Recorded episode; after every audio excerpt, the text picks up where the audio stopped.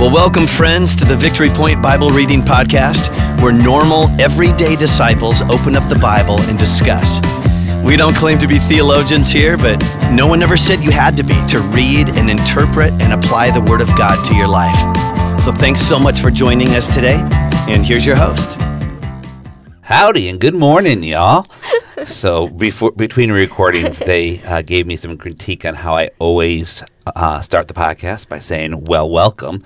So I'm not going to say it anymore. So howdy, y'all. Good morning, good evening, good night, that. whatever, whatever you listen to. The danger of having your wife and your daughter on the podcast is they are more than. Uh, um, willing to get feedback. Right? we'll just leave it that. No, just teasing. It's all good. But uh, it's good. Now I can try to spice things up every time. So just wait for tomorrow.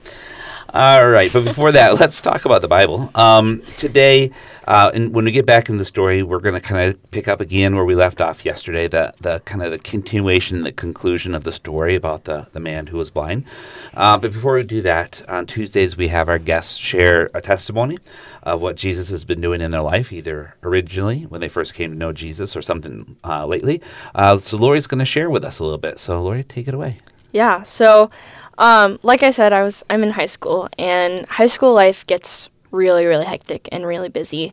Um, and so there is a lot of times where I find myself not like spending time with God, not like reading my Bible or like um, uh, setting time for Him.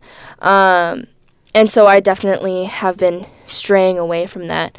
Um, but as I go about my day, um, God still shows me that He's like there with me, and like it's been a big thing um, to like remind me um, of this, uh, like of that He's always with me, you know.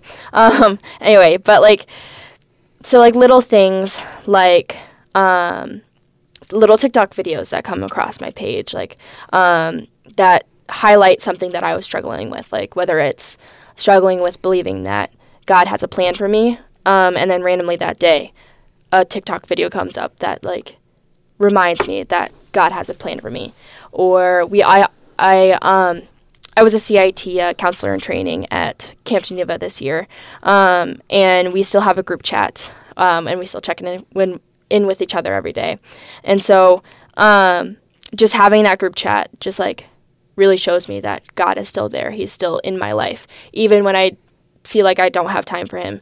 He still is here with me, and like, yeah, That's awesome. Thank you for sharing that. I Yeah. think that's that's cool reminder for all of us because I think we often get busy in Mm-hmm. life. I know I do, and um, so sometimes we lose sight of God. But to to know, be reminded that He doesn't lose sight of us is Yeah. awesome. So Yeah. thank you for being willing to share that. Yeah. So. Well, like I said, we're going to continue where we left off yesterday. So now we're reading um, John 9, 35 through 41. And um, Jesus re enters the story um, and to kind of wrap us up. So Lorri's going to read, yeah, Lorri's going to read um, the passage for today, John 9, 35 through 41. Jesus heard that they had thrown him out, and when he found him, he said, Do you believe in the Son of Man? Who is he, sir? The man asked. Tell me so that I may believe in him. Jesus said, You have now seen him. In fact, he is the one speaking with you. Then the man said, Lord, I believe, and he worshipped him. Jesus said, For judgment I have come into this world, so that the blind will see, and those who see will become blind. Some Pharisees who were with him heard him and say this and asked, What are we blind to? Jesus said, If you were blind, you would not be guilty of sin. But now that you claim you can see, your guilt remains. Thank you very much. So, Jackie, what kind of jumped out to you? What, what did we learn about God in this passage or Jesus? So it makes me think of a phrase that I've heard before that um, that Jesus, when, when Jesus came, he made an upside down kingdom where things that, yeah, like you know, the first will be last, the last will be first, the you know, and the least and the greatest, like these things that are opposite, um, and that's how he works things in, in his kingdom. Um, And like, so yeah, just when it's talking about how he came to make the blind see, um, and then my translation said something a little bit different. Yeah, um, so did I. It said, let's see, to give sight to the blind and to show those who think they see that they are blind. Um, and I just, yeah, I liked how your translation said it, Lorri, but I also um, was a little bit different in mine. But um, yeah, just that upside down kingdom that the the way we think things are isn't necessarily the way that Jesus wants it to be. Yeah. That's kind of flipped around. Do you have that New Living Translation? Yeah. Yeah, so that, that's what I did have too, and that's why I noticed him. Jesus kind of calls him out see, with that with the is that the NIV? Yeah. yeah, Yeah, yeah. Uh, The NIV NIV kind of makes it sound a little bit nicer, but um, you know, ours says, um, "So are you saying we're blind?" Is the response the Pharisees said. Um, and Jesus said, "But you remain guilty because you claim you can see." So Jesus is kind of throwing it out there. You you think you know, but really you're blind. Um, and to me, that just Jesus kind of points out in this passage um, a twofold purpose for for part of his work here um, to bring sight to the blind, um, physical, sure, but more importantly, spiritual, um, spiritual healing, but also, like you said, Jackie, the upside down kingdom to show those who think that they are they see, think they know what's going on, that they are actually blind, because what they think is what they think, not what God thinks. So, well, um, so Lorri, what about you? Did you hear anything about God or Jesus specifically? it was kind of on the same page um, as mom. Um, but another thing like that I kind of took into another like way is God is here to change lives and to bring everyone to faith. Like he doesn't say that like directly, but like I kind of like interpreted it interpreted Yeah. cannot speak, but that way. Um, but yeah, mainly in verse 39, I wrote down, For the judgment I have come into this world, so that the blind will see, and those who see will become blind. Yeah. So, Yeah.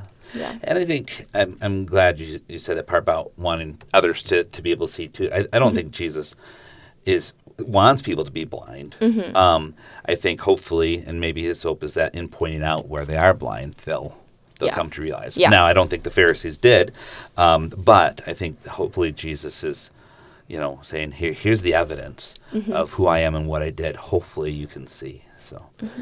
Yeah, and for the Pharisees, it's just so opposite Yeah. of what they what they expected. Yeah. and so they it's like they can't even wrap their head around it. Mm-hmm. Yeah.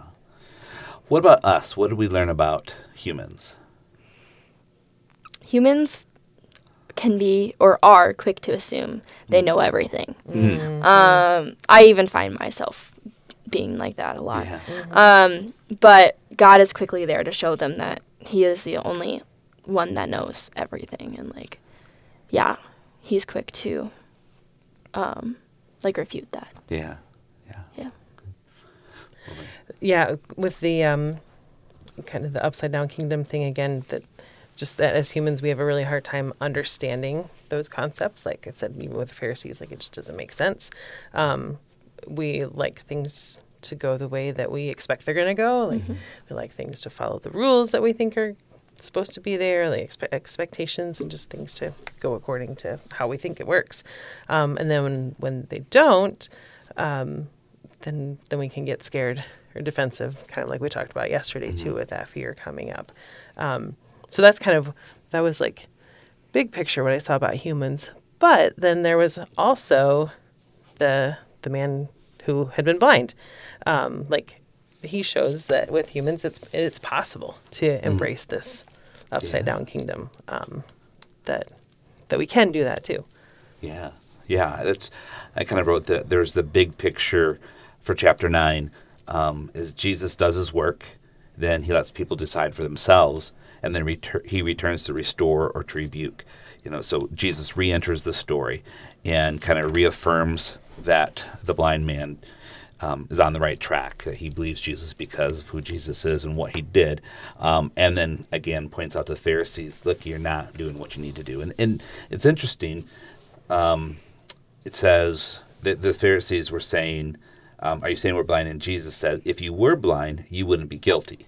Jesus replied, But you remain guilty because you can you claim you see. So if if you're blind, truly blind, um, then we aren't guilty. And that I guess that means if we don't truly understand or haven't been told who Jesus is, um, then maybe we're not guilty. But it's when we know who Jesus is and we see what He's done, and we still don't pay attention. We still don't see it through His eyes. We still see it through our eyes. Um, that's when we are guilty. We are being blind. Um, I'm not sure if I explained that quite well enough as I was thinking in my brain, but um, yeah, so I think when we have the information and we choose still not to follow him, Because we think we know better. yeah, Yeah. yeah, yeah. So, well, um, anything else that you guys want to share from this passage? Um, well, it, it made me think of a story um, from a long time ago um, in my life that kind of connects. Like when there was a time that um, that something happened that I believe was God's plan, but it didn't make sense to me. Um, so I thought I could just share Yeah, share that please. that little story. It was when I was uh, a high school senior. Was um, looking at colleges. It was in the fall, and my my great dream back then, besides being a teacher, which that's what I wanted wanted to do, but the bigger dream was to be a Christian singer. Like I loved Amy Grant. I wanted to be like her, and um, and through my youth director at church um, at that time, I made a connection with. Um, um, a potential group that was starting, like an all female. It was gonna be a quartet, and they wanted me to be in their group. So like I had this chance to be like for this dream to come true, and I was so excited to serve God in that way. Um, and but th- it was on the East Coast, so I was gonna need to go there for college so that I could still do college, but also pursue this dream. And um, was gonna go visit. My youth director was gonna take me out there that night. Um, I, it was after a football game, and he comes and tells me his car broke down. We can't go out to the East Coast, and I was just devastated and so frustrated and sad, and just like God, why? I was ready to just surrender. Well, it was a dream. I was excited, but you know, to give my my my life to to serving um, in ministry that way, and he was just like, "Nope, I have a different plan for you." And so it took me a while. I mean, I'm took me a while to accept it. Obviously, I'm really glad now. Otherwise, I Um, wouldn't be here. Right. right. But so I guess that, that kind of brings me to my takeaway from it, um, from this passage too, just that when things don't make sense, because that really didn't make sense to me at all, because I really thought that's what his will was for me. Um, yeah, when they don't make sense, I, we need to trust, we need to have faith that God is sovereign and it makes sense to him. Yeah. Um, yeah. That's good. Thank you for sharing.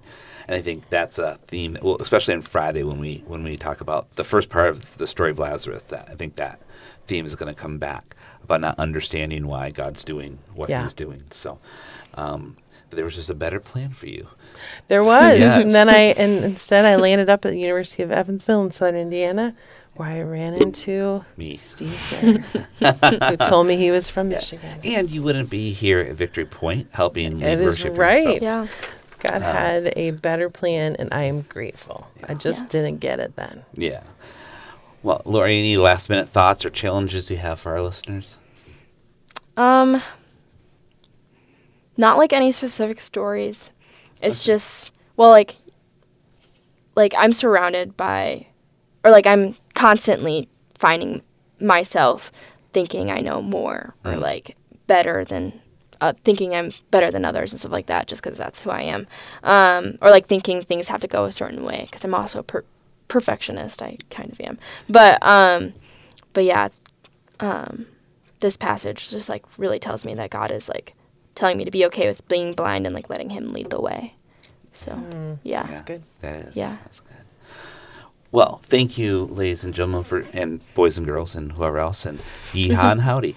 Um, thank you for joining us, and we will uh, see you, talk to you again tomorrow. Have a great night. Well, thank you for joining us today for the Victory Point Bible Reading Podcast. We hope that today's conversation was helpful for you and encourages you in your daily walk with God. If you have any questions or thoughts to share with us, please email us at info at victorypoint.org. We would love to hear from you.